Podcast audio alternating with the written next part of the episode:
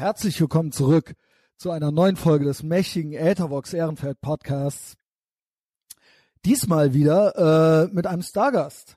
Eine semi-prominente Gesprächspartnerin habe ich mir eingeladen und es hat sehr gut geklappt und ich bin glücklich, euch dieses Gespräch gleich präsentieren zu können. Ähm, ich bin ja selbst so gut aufgestellt auf diesem Piratenschiff, dass äh, sowas gar nicht mehr so oft vorkommt. Letzte äh, externe Gast, äh, nenne ich mal, äh, war ja der Oliver Tillmann. Das ist jetzt auch schon eine Weile her. Ich weiß es gar nicht, bestimmt schon zwei Monate oder so. Und ansonsten habe ich so krass meine eigene Crew, äh, die ich gerne feature, Gastmoderatoren, regelmäßig wiederkehrende, mein eigenes Superhelden-Universum quasi erschaffen, meinen eigenen persönlichen Wu-Tang-Clan, dass ich meistens darauf verzichte, externe prominente Gäste, die für irgendwas bekannt sind, noch reinzunehmen, wobei mir das auch Spaß macht. Hinzu kommt aber auch, dass äh, ich oft schlechte Erfahrungen damit gemacht habe, dass sich die Leute dann auf einmal da hinsetzen und gerade mal entweder keinen Bock haben oder schwer zu kriegen sind oder aber ich bin nicht berühmt genug für die, die mich interessieren oder oder oder halt eben ja. Also ähm, es äh, rechnet sich für mich irgendwie nicht.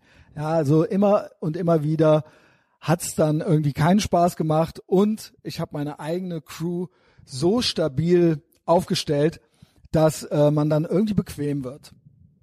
So anyway hin und wieder stoße ich aber auf jemanden der mich interessiert und der oder die dann auch interessiert ist an einem Gespräch und das war mit Manusch jetzt der Fall. Die habe ich entdeckt.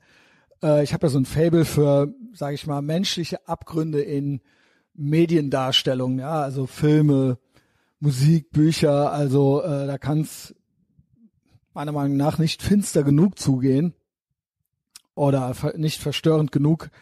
Und ähm, ich bin immer mal wieder, obwohl ich kein absoluter Experte bin, aber ich gucke immer mal wieder nach Marian Dora.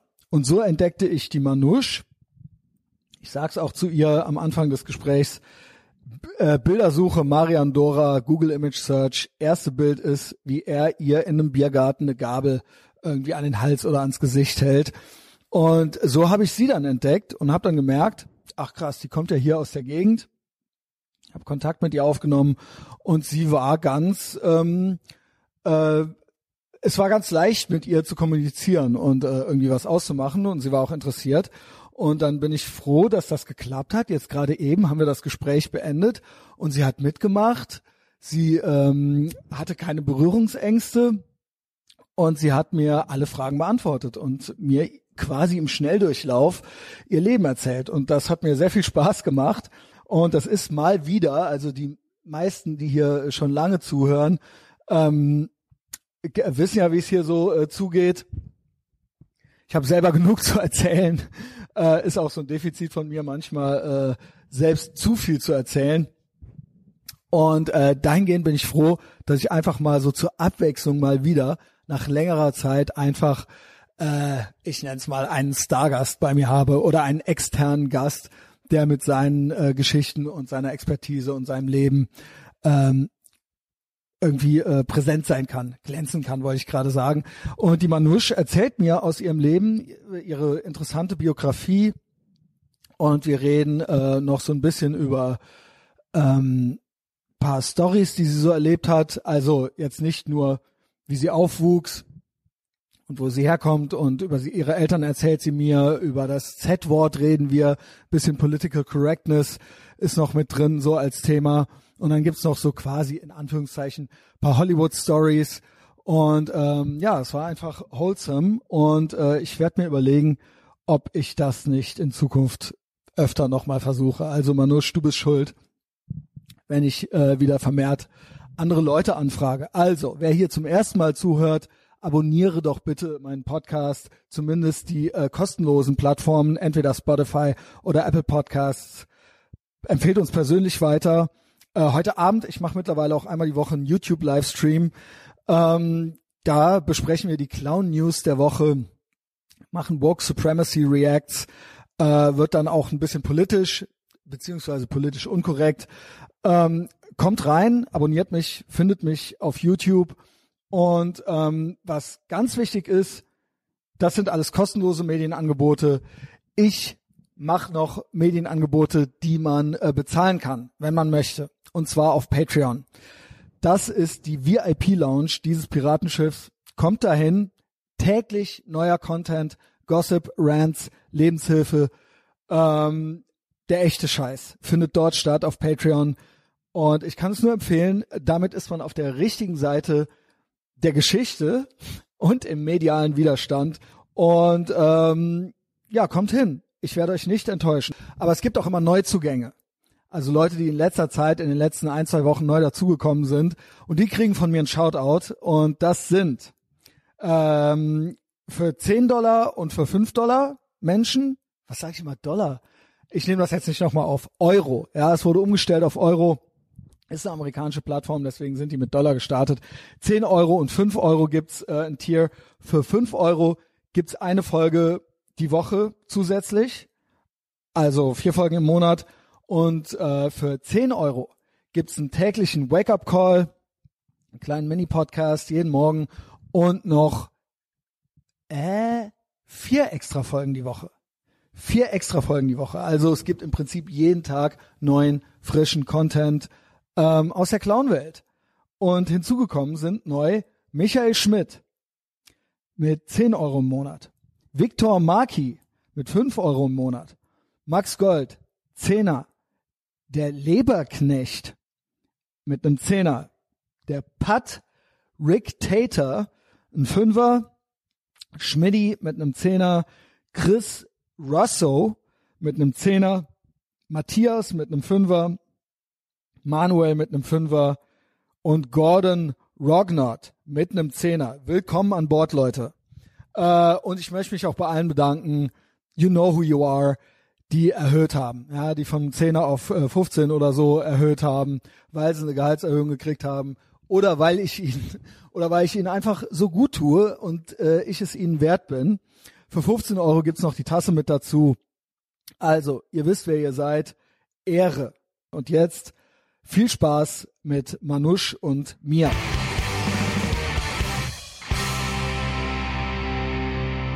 Manusch, das freut mich aber. Danke, gleichfalls. Ich habe nicht gewusst, dass ich diesen Scheiß erst runterladen muss. Ja, hat aber gut geklappt, ja. Ich sehe dich und ich höre dich äh, und ich freue mich, dass das zustande kommt. Danke, ebenso. Und ich freue mich, dass du Zeit hast. Und dann freue ich mich jetzt auch auf das äh, Gespräch. Ich habe mich ein bisschen vorbereitet.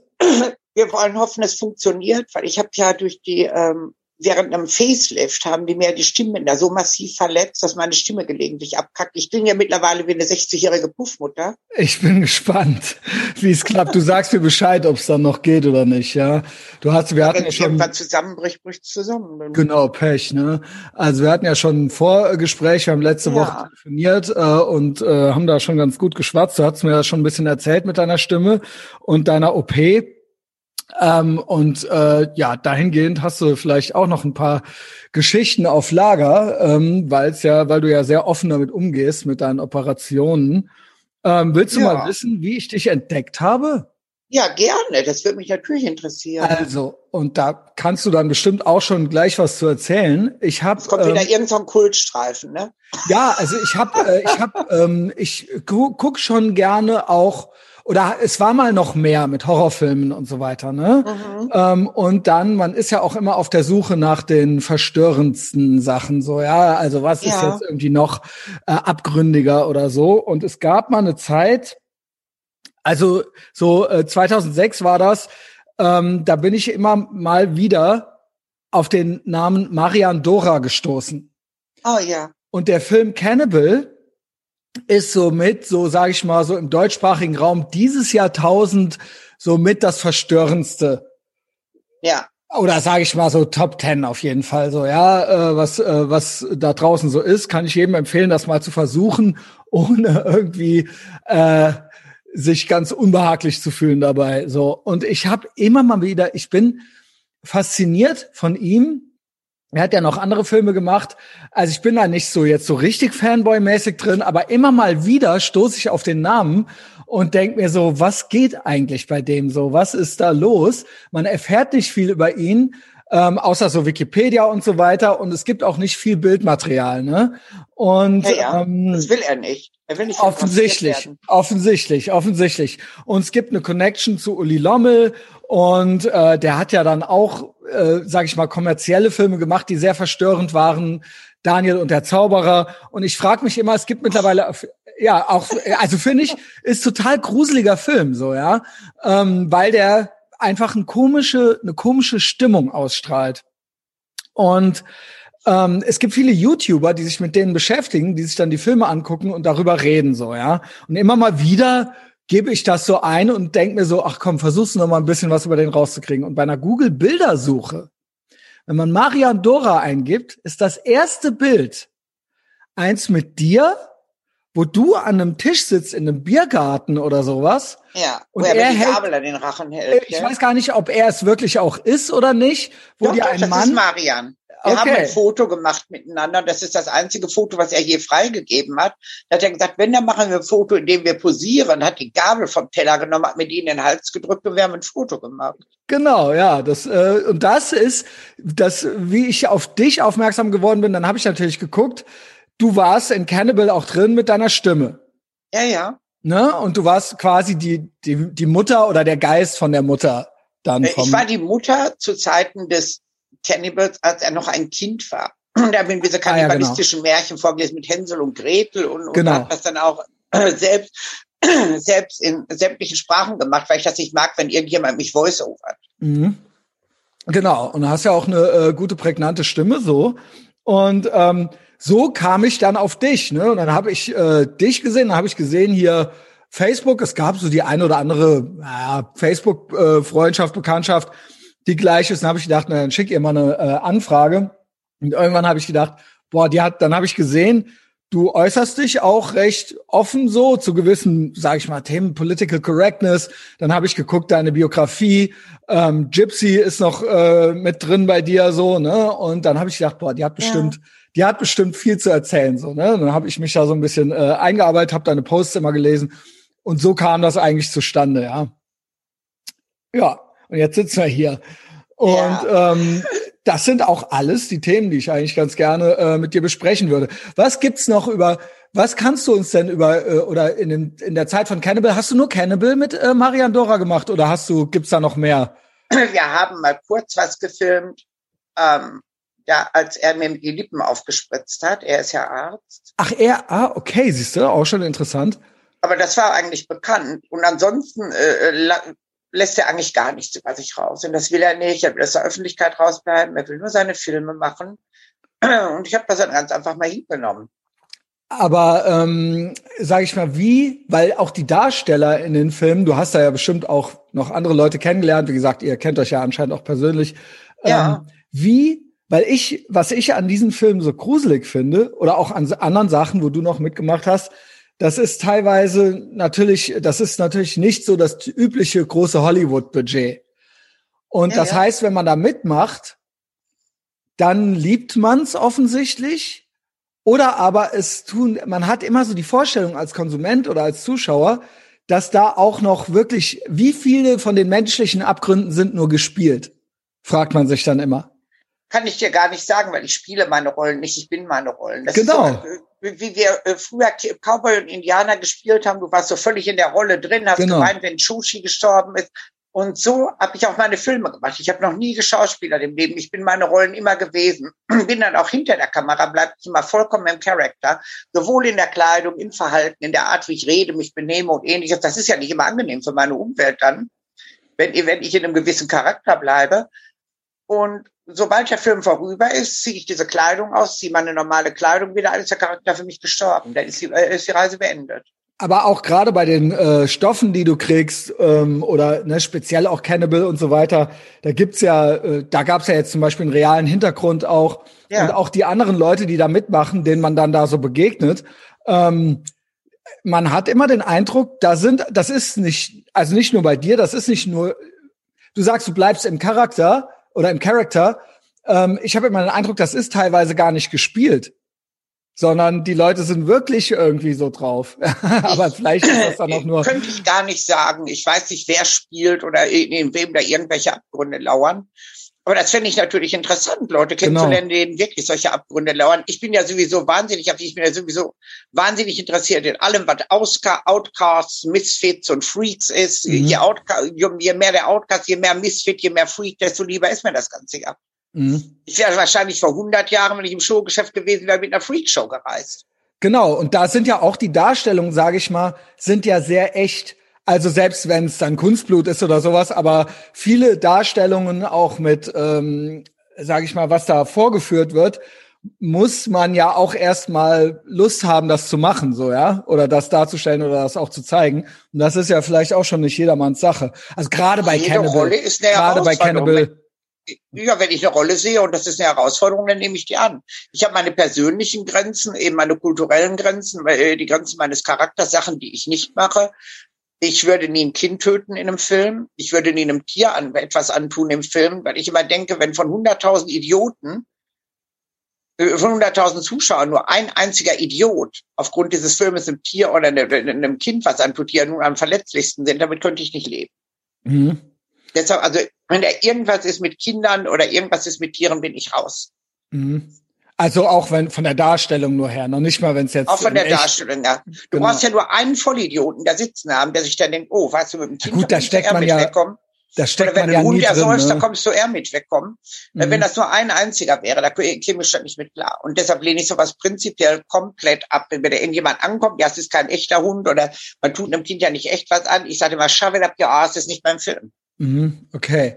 Ähm, vielleicht fangen wir bei dir so ein bisschen mal von vorne an weil Wenn du, du ja selber. Jetzt an meinem Alter fragst, bin ich sauer. Ich nee, mache ich nicht. Ich fand's witzig. Rosen leide ich nicht. Nee, mache ich nicht. Du bist, du bist ja, gehst aber auch so ein bisschen augenzwinkernd mit um, habe ich schon mitgekriegt. Ich habe natürlich dich so ein bisschen gegoogelt und es gibt ja den einen oder anderen Zeitungsartikel, Daily Mail oder so schon darüber, wo ihr da so ein bisschen ja Spaß mitmacht, sage ich mal. Ja, ähm, genau. Ach, die sind ganz lustig gewesen. Gerade die englische Presse, wenn die über mich berichten, die kriegen genau. alle von mir keine Geburtsdaten. Die fangen dann immer an, rumzuraten, Geburtsdaten ja. über mich äh, preiszugeben, mir irgendein Geburtsdatum zu geben, mir irgendein Alter anzuhängen und dann noch kackfrech zu behaupten, ich hätte dieses Alter gesagt. ich habe ein Video gesehen, wo man dir mehrere Alter vorschlägt und du zu einem dann Ja gesagt hast. ähm, genau. Ja, das, äh, die waren ganz entsetzt darüber, weil sie das äh, vorher schon geprobt haben und haben da mehrere Alter vorgeschlagen und ich habe zu zwei anderen Altersangaben Ja gesagt.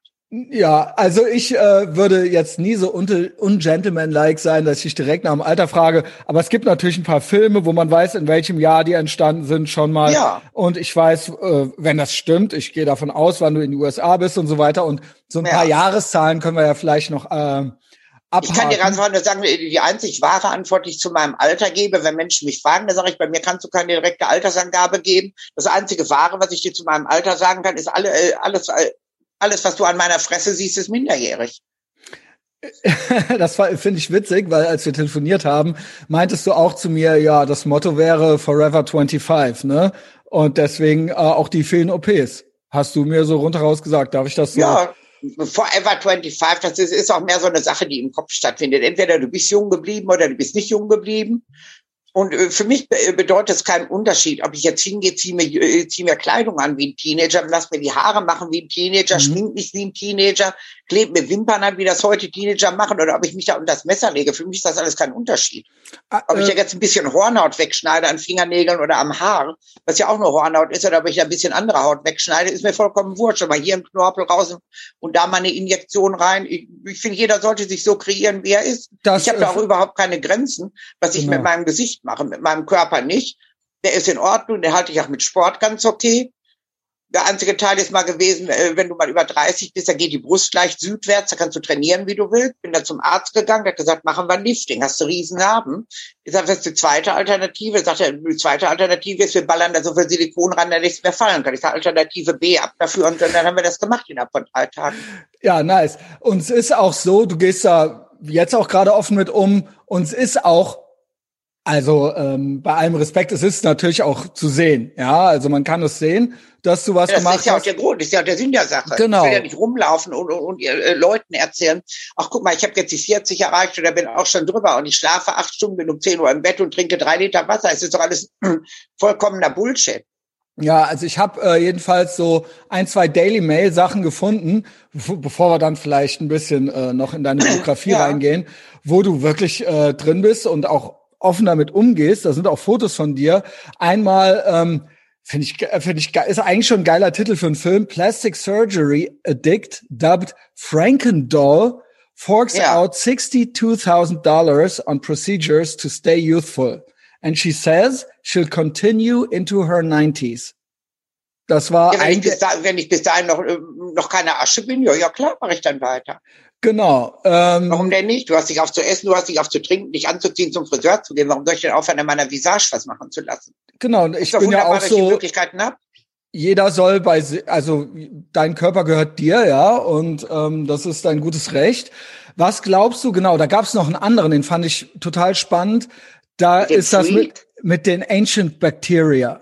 Surgery addict who injects herself with ancient bacteria in a bid Was, ich muss dich da gerade schon äh, unterbrechen. Ich weiß nicht, wie die immer auf Addict kommen. Menschen glauben immer, dass Das steht hier. Ich lese nur vor, was da steht. Wäre, ja. Dass, das, äh, dass das sowas ist wie, wie, wie, eine, wie eine Drogenabhängigkeit, Alkoholabhängigkeit oder sonst was. Ich weiß nicht, wer mit diesem Schwachsinn, äh, wer mit diesem Schwachsinn angefangen hat. Das ist keine, äh, das ist ja keine Sucht oder irgendwie Mhm. etwas. Da kannst du Ja, auch sagen, du bist süchtig danach, jede Woche in den Puff zu fahren. Ja, gibt's auch, ne? Ich äh, frage nur Eben deshalb, weil es off offensichtlich gibt's diese Artikel und die haben irgendwie mal Kontakt mit dir aufgenommen gehabt. Erzähl mir das mit den Bakterien, mit den alten Bakterien. Was hat es Ach damit auf sich? Das ähm, klingt spannend der Dr. Anatoly Fall. Bruschkow hat irgendwann, ich glaube 2008 rum, im sibirischen, sibirischen Permafrost Bakterien gefunden, die über drei Millionen Jahre alt sind. Diese Dinger altern nicht, weil die ihre eigene DNA reparieren. Und dann gab es Versuche an Pflanzen, da gab es Versuche an alten Tieren wie Ratten und Mäusen damit, die im Verlauf dieser Versuche wieder fruchtbar wurden, verjüngt wurden von innen heraus sozusagen. Das heißt jetzt nicht danach, äh, du wirst eines Morgens wach und dein Gesicht sieht 20 Jahre alt aus, aber du wirst aus dem zellulären Level verjüngt, ob das jetzt nach außen zu sehen ist oder nicht. Ja. Mhm. Und irgendwann habe ich mit Anatoli mich mal getroffen, mit dem Dr. Anatoli Bruschkow von der Universität Moskau. Und wir haben uns unterhalten, auch über dieses Bacillus F. Und er sagte auch, ich habe das an Pflanzen ausprobiert, an Ratten, an Mäusen. Ich habe es an mir selber ausprobiert. Ich sage, Moment mal. Ich sage, also an Pflanzen hast du hast du's gemacht, an, an Tieren hast du es gemacht. Du bist der einzige Mann, der es je gemacht hat, aber es gibt keine Frau, die das jemals gemacht hat. Und er sagt, nee, nee, so weit bin ich noch nicht. Ich sage, prima, dann bist du jetzt so weit. Okay. Und dann habe ich das einfach gemacht. Ich wusste, dass er sich anfangs gespritzt hatte. Er hat mir dann gesagt, ja, vielleicht solltest du es einnehmen. Und ich habe dann gedacht, äh, ganz oder gar nicht, scheiß drauf. Either it's my way or the highway. Und habe mir das halt vor laufenden Kameras in den Körper gespritzt. Okay, also da hast du keine Berührungsängste. Nö. Also, okay, ja, ist, ist für andere vielleicht schon, äh, also ich finde es schon spannend, sage ich mal so, ja. Weil Ich hatte einen du Arzt sagst, damals dabei, der hat mir auch erklärt, wie ich spritzen muss. Der Arzt selber hat mich natürlich nicht gespritzt, der hatte seine Zulassung verloren. Und der, hat, äh, der war wirklich nur dabei, weil das Filmteam ihn dabei haben wollte. Die gesagt haben, äh, wenn die einen anaphylaktischen Schock geht, braucht die natürlich einen Arzt dabei oder was. Und ich habe auch zu dem Arzt gesagt, wenn er sagt, willst du das wirklich machen und, und hast du da keine Bedenken oder ähnliches? Ich sag, du, das, es gibt ein Buch, ich weiß nicht, ob das Ponsanik war oder Simmel war oder was, ist das, deshalb fällt mir der Titel gerade ein, Hunde wollt ihr ewig leben. Mhm. Ja, Ich sag rein mit dem Scheiß. ich finde, dass jetzt passt, das mit dem Hunde wollt ihr ewig leben, würde auch in die jetzige, äh, sag ich mal, Corona-Zeit so ein bisschen passen, böse, bösartig gesagt, ja. Ja, da habe ich auch noch nie Angst vor gehabt. Genau, ja, ich auch nicht. Ich glaube, mich, mich, mich bringt jetzt nur ein Atomkrieg oder irgendetwas um. dann, dann Ähm, bleiben die Ratten, die Kakerlaken und ich übrig. Das finde ich äh, deshalb interessant, weil du sagst zwar, für dich ist das das Normalste und Natürlichste von der Welt, aber dir ist schon auch klar, dass das für andere Menschen interessant oder kurios ist, oder? Also, dass du dann danach gefragt wirst und so weiter, nervt dich wahrscheinlich auch schon mal. Nö, aber das nervt ähm, mich nicht. Das nervt okay. mich, äh, das nervt mich nicht, wenn Menschen mich danach fragen. aber für das viele ist das eben was Menschen- Besonderes. Irgendwelche wilden, gegenteiligen Meinungen haben, ja, vielleicht solltest du dich behandeln lassen, vielleicht hast du das ein psychologisches Problem, warum du dies machst oder das machst, oder dann kommt, warum spendest du das Geld nicht lieber für hungernde Kinder? Ach Gottchen, ja. Und, und irgend, so ein, äh, irgend so ein Kram, irgendjemand hat das mal zu mir gesagt, er, er hat gesagt, das Geld, was du ausgibst, das solltest du hungernden Kindern zugutekommen lassen. habe ich gesagt, was zum Teufel wollen hungernde Kinder denn mit plastischer Chirurgie anfangen? Oder ich ähm. sage den Leuten halt auch, wenn die mich nerven, wenn ich deine Meinung haben wollte, würde ich sie dir geben. Mich ja, interessieren natürlich. andere Meinungen überhaupt nicht. Genau, aber ich denke, es passiert dir vielleicht öfter, öfter als anderen Menschen, dass äh, Menschen denken, äh, sie müssten dir jetzt ihre Meinung dazu geben. Ja, ähm, aber ich habe du, ich habe ein extrem dickes Fell, Christian. Das habe ja, ich immer gehabt. Ich, ich berühre Meinungen oder sonst was überhaupt nicht. Mhm. Meinungen interessieren mich dann, wenn sie von Freunden, Familie kommen oder von Kollegen, mit denen ich mich gut verstehe. Aber die Meinungen fremder Menschen interessieren mich überhaupt nicht. Da hätte ich gar nicht die Zeit zu, weil ich mit meinen eigenen Meinungen ja viel zu beschäftigt bin. Ja, ich fand äh, sehr gut, dass mit den, ähm, was du äh, für Empörung sorgt, hast du gepostet. Wenn etwas im Internet für Empörung sorgt, weiß ich direkt, dass ich auf das Thema pfeife und erst recht auf die Empörten. Die neue deutsche Empörung scheint zur kollektiven Zwangsneurose verkommen zu sein, hast du geschrieben. Ja, das ist ja auch so. Das mhm. ist ja in jeder Hinsicht so. Die, die deutsche Empörung, die, die, die fängt ja an, ich weiß nicht, ob die Menschen nichts Besseres zu tun haben, ständig empört zu sein. Dann geht das mit dem Gendering los. Das ist auch mal Leuten böse aufgestoßen, als ich dann gesagt habe, mir geht dieser ganze Gendering-Scheiß direkt tierisch auf die Nerven. Sag mir einfach, was du bist, ob du Mann, Frau, binär oder was auch immer du sein willst. Ich respektiere das, aber, aber schieb mir das nicht in der, äh, schieb mir das in der Rache und runter, geh mir nicht auf die Nerven mit dem Scheiß. Mhm. Ähm, was glaubst du, um das äh, Thema vielleicht plastische Chirurgie kurz abzuschließen? Ja. Was glaubst du, hast du weil du weißt ja schon, du machst es eben mehr als andere Menschen. Das ist ja schon klar, auch wenn es ja, für dich normal ist. Das hat mir mein Arzt auch schon gesagt. Mein Arzt hat mir mal irgendwann gesagt, wenn ich mir die Listen anschaue, es gibt ja auch andere, andere Patientinnen, die kommen, die was machen lassen. Der sagt ja, irgendwie bist du auf meiner Chartliste ganz oben, und ich komme genau. auch nur annähernd dran. Ich sage, oh, ist ja ganz in Ordnung. Ich sage, da kannst du mal sehen. Wegen mir kannst du zweimal Urlaub im Jahr machen. Aber was glaubst du, ähm, woher deine, deine Lust daran kommt? Äh, weil ich immer künstlerisch war, weil ich immer kreativ war, mich immer wieder selbst neu erfinde. Und wenn ich irgendwas, äh, irgendwas an mir sehe, das ich neu erfinden möchte, dann erfinde ich das neu. Mhm. Also äh, war für dich eigentlich immer schon ein Thema. Ich habe nämlich auch gelesen, dass es mal einen Unfall gab. Äh, als äh, Ja, ich habe mit 20 mal einen Autounfall gehabt, da habe ich genau. schwere Schädelverletzungen gehabt. Und, äh, und das waren dann deine ersten war dein erst genau die mich wieder zusammengefleht. Also natürlich haben die mich erst wiederbelebt, als ich tot war, hatte sich hat sich das ja nicht mehr gelohnt. Genau, was Dann ist denn passiert? Wiederbelebt. Ich bin mit dem Auto in Sattelschlepper geballert, in so einen 38 Tonner und das hat sich dann so richtig gelohnt. Ich mache ja keine halben Sachen, ich fahre ja dann nicht in ein anderes Auto, ich, ich nehme dann direkt einen Sattelschlepper. Mhm. Heiliger Strohsack. Und da war ich mausetot, habe so eine Out-of-Body-Experience gehabt, auch was ich ganz interessant und faszinierend fand. Und dann haben die mich wiederbelebt und haben mich halt wiedergeholt. Mhm. Und äh, bis dahin warst du aber unversehrt, kann man so sagen, oder wie wie wie Gott dich geschaffen hat. Ich gerade mal 20 Jahre alt. Was willst du da groß versehren? Das Einzige, was gewesen ist äh, von der Unversehrtheit oder Versehrtheit, war, dass ich mit 18 Jahren geheiratet habe. Wir waren ganz jung mit 18 Jahren geheiratet. Ich habe meine Jungfräulichkeit verloren. Der Rest war noch alles original und unversehrt. Mhm. Ja, interessant. Aber du warst da auch schon interessiert an, sage ich mal, künstlerischen Darstellungen, immer, performative immer Akte, genau. Also das war da alles. Glaubst du, das kommt? Jetzt versuche ich mal so ein bisschen klischeemäßig äh, daher zu reden. Du, deine Mutter ist, äh, du sagst selber Zigeunerin, ja, du sagst, ja, man darf das Z-Wort noch. Schlimm Ich weiß auch nicht, woher diese ganze Betroffenheit-Scheiße immer kommt. Die kommt von uns ja meist gar nicht. Die, die kommt ja äh, von ganz, an, äh, von ganz anderer Seite, wie, wie, von den Empörten, wie ich dann immer sage. Ich sehe nichts falsch dran, wenn schmackhafte Gerichte nach uns benannt werden. Mhm. Ich weiß nicht, wie man so einen Stock im Arsch haben kann, sich dann darüber auf. Ich denke dann, auch immer, warum bevormunden uns Leute, die nicht aus unserer Kultur sind und sagen dann, oh mein Gott, das ist so schrecklich, das ist so rassistisch oder was, was schrecklich oder rassistisch ist, das bestimmen immer noch wir selbst. Dazu, dazu brauche ich keine Leute, die uns beweinen und, und, und besabbern und, und dann meinen, sie müssten eine Meinung über uns haben. Ja, Mir hat das sogar schon mal jemand gesagt, und, und ich habe dieser Dame da auch äh, gesagt, das war damals sogar auf Englisch. Ich korrespondiere ganz, ganz gerne auf Englisch. Und ich habe der Dame dann irgendwann mal gesagt, nachdem sie ihren Sermon abgelassen hat, und habe ihr dann gesagt, frankly, darling, shove it up your ass. Mhm.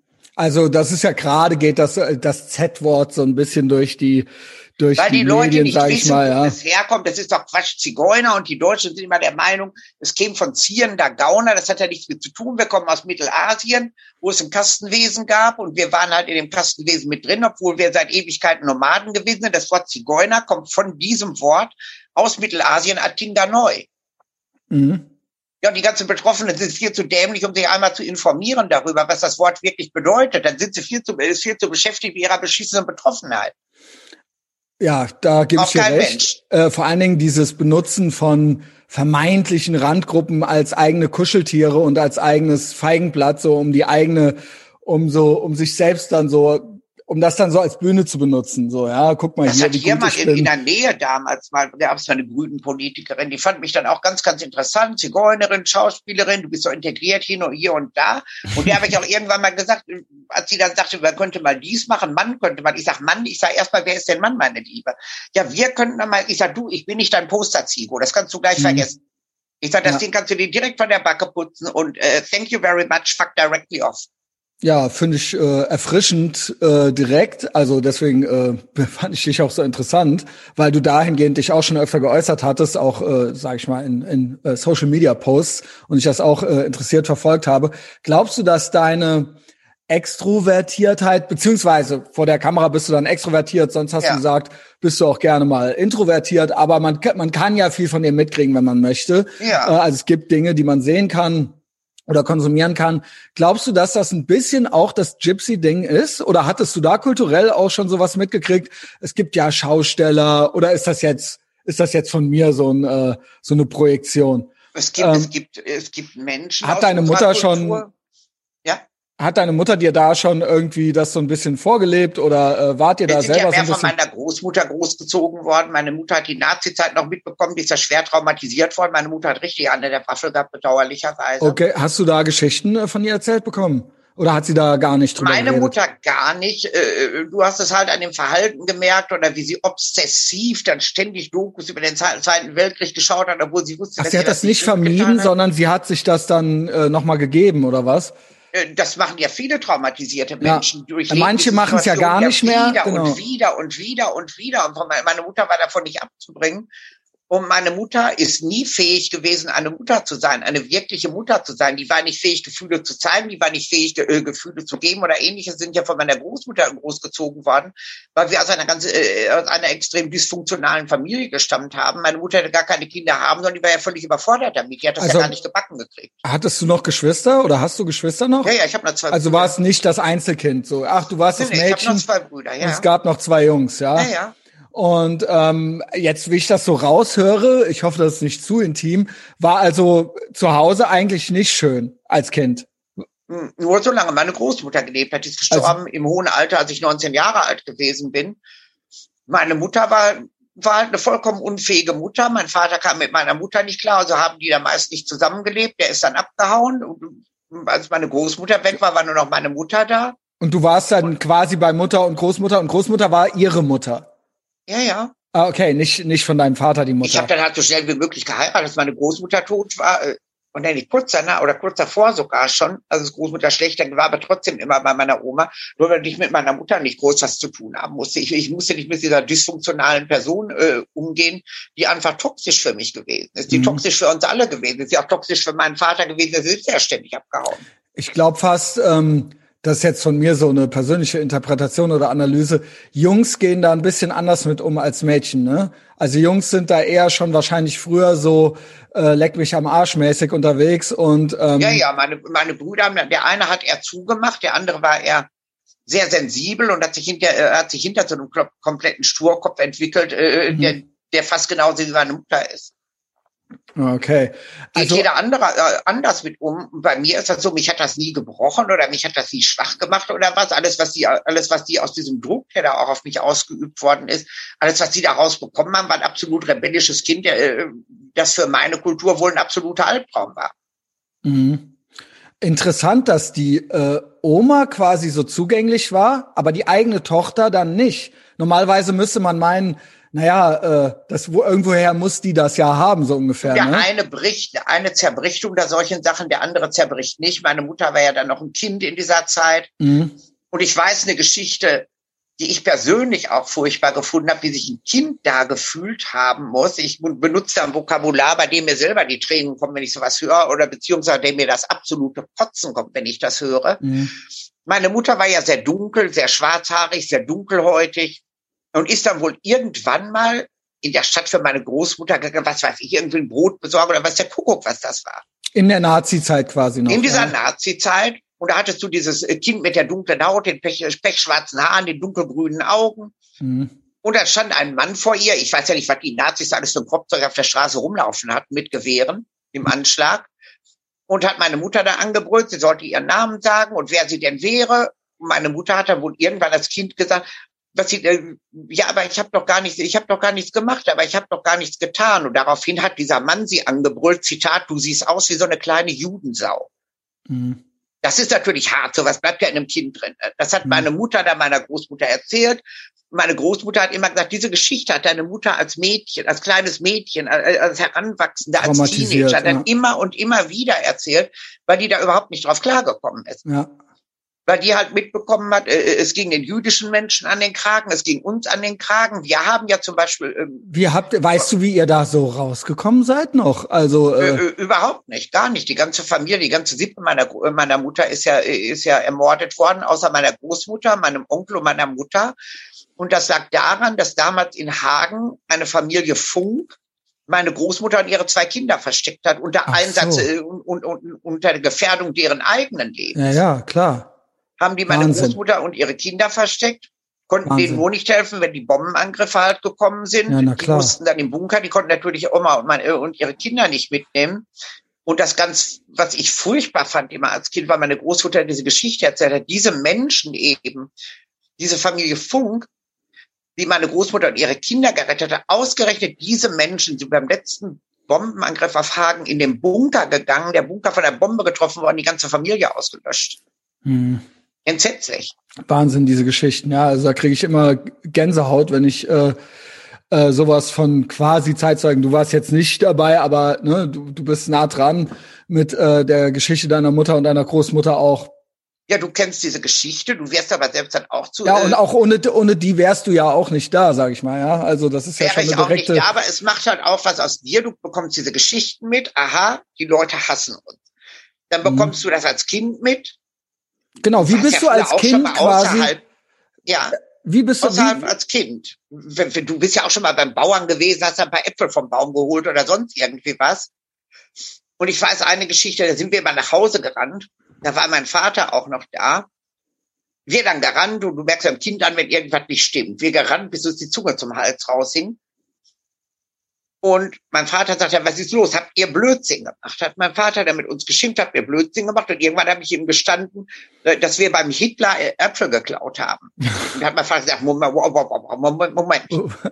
Ich meine, die Leute guckten uns ja eh schräg an. Mein Vater war mit einer sogenannten Zigeunerin verheiratet. Da sagt mein Vater, wo habt ihr Äpfel geklaut?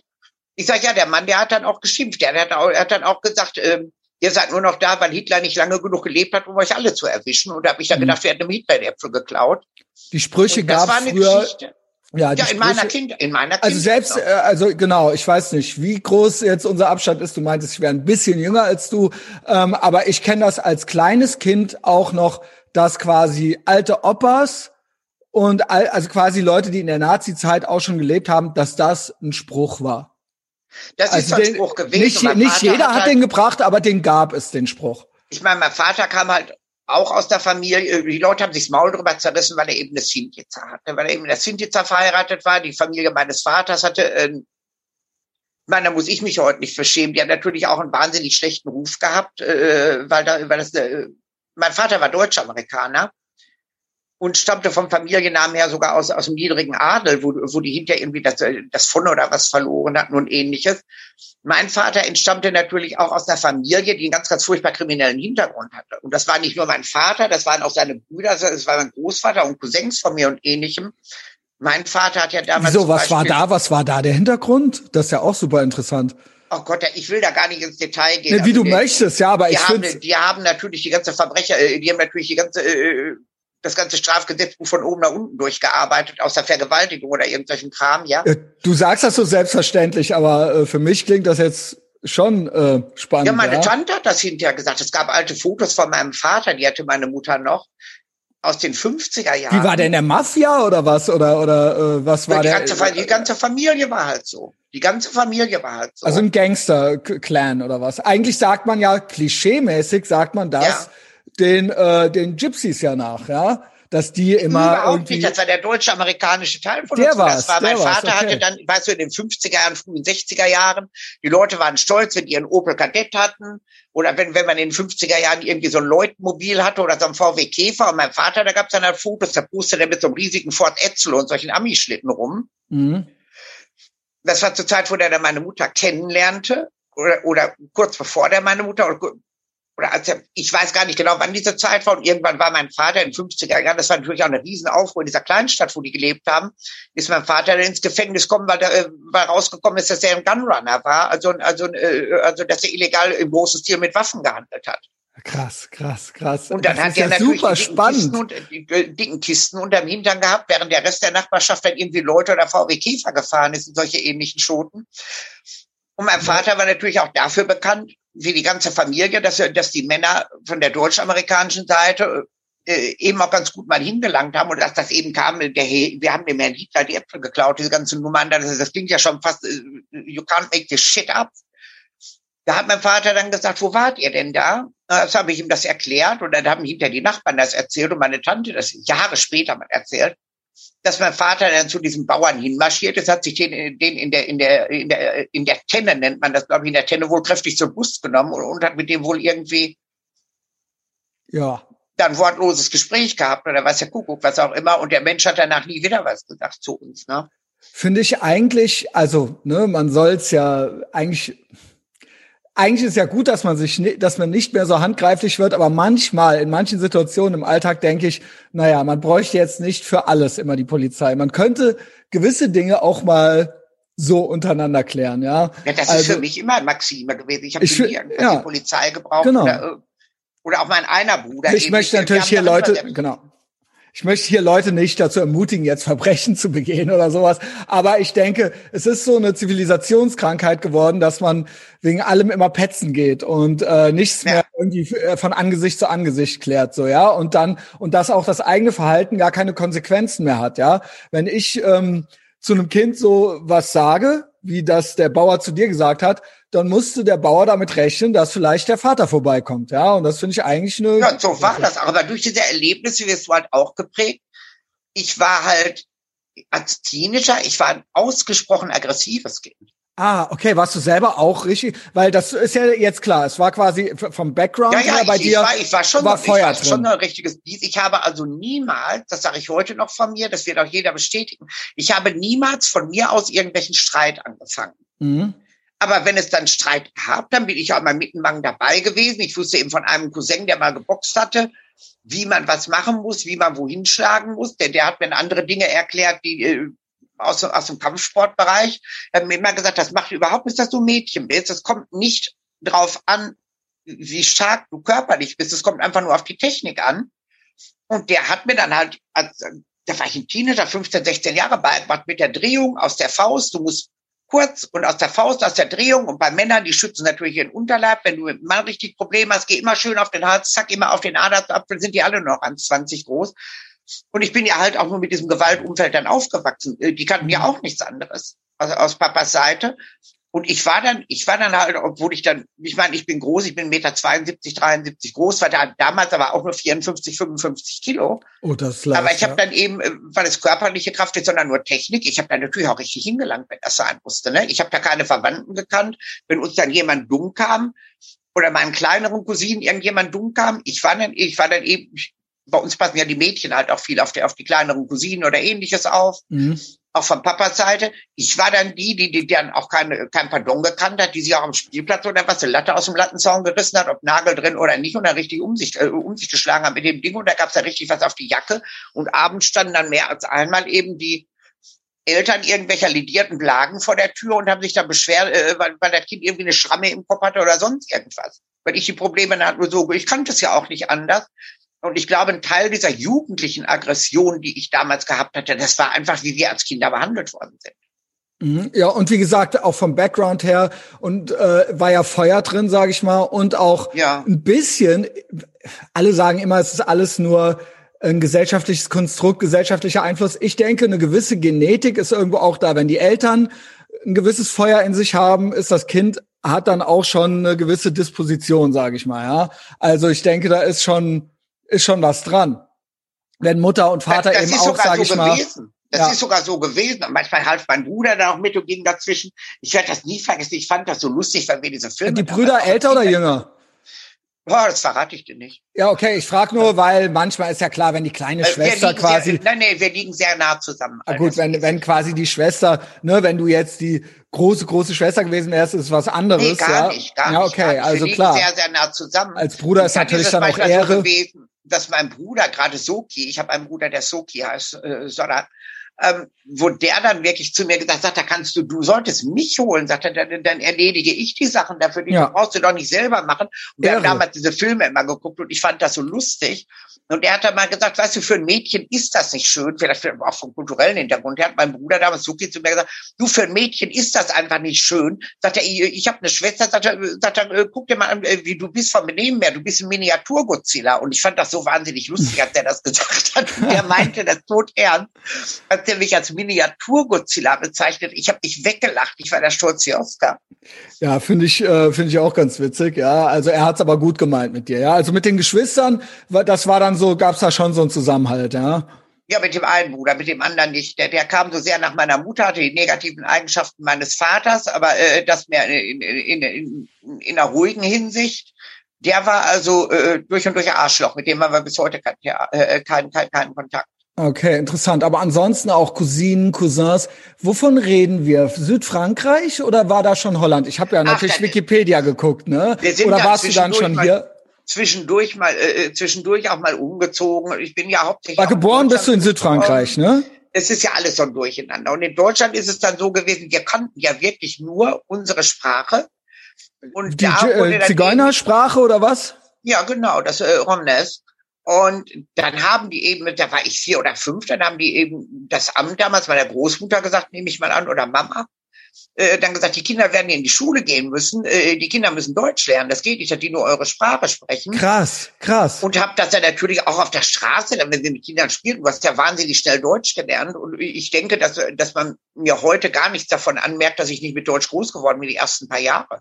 Aber ihr habt untereinander, das finde ich nämlich super spannend, weil ich komme ursprünglich aus Koblenz und Ja. da gibt's auch, äh, sage ich mal, viel, äh, viele, ähm, ja, ich, du hast mir ja erlaubt, ja, das Z-Wort zu verwenden. Gibt's auch Ja. viele Zigeuner und wir sind da auch als Kids schon mit aufgewachsen, dass die Kids auch überall waren und die hatten ihre eigene, das hat sich bei uns mit der Jugendsprache so vermischt, teilweise, ich weiß nicht, da gibt's wahrscheinlich verschiedene Ausprägungen oder so, Ja. aber äh, sowas wie Cero oder Lacho und so weiter, Ja. das sind alles Wörter, die mir als Kind, wo ich als Kind gar nicht wusste, dass das daherkommt. Weil das so, Ja. äh, sage ich mal, im, wenn wir im Schwimmbad waren, im Freibad, war das so äh, im normalen Sprachgebrauch schon drin bei den Kids.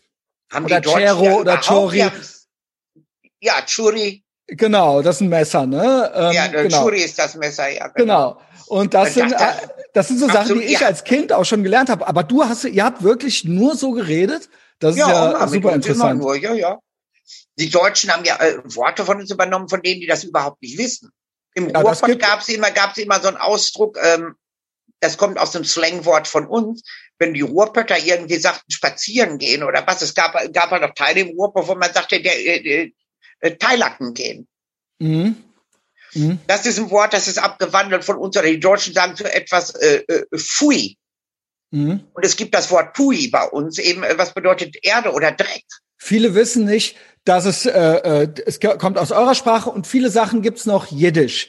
Das sind beides Sachen, Auch. also wir, kurioserweise, beides Völker, die im Prinzip vernichtet wurden von den Deutschen, Ja. von den Nazis. Und so viele Sachen sind in dem Sprachgebrauch drin, äh, Gebrauch drin und Heute viele noch. Deutsche wissen das selber nicht, dass das daherkommt. ihr habt doch ja. früher gesagt, in Deutschland wurde früher ein kleiner Junge, war ein kleiner Racker.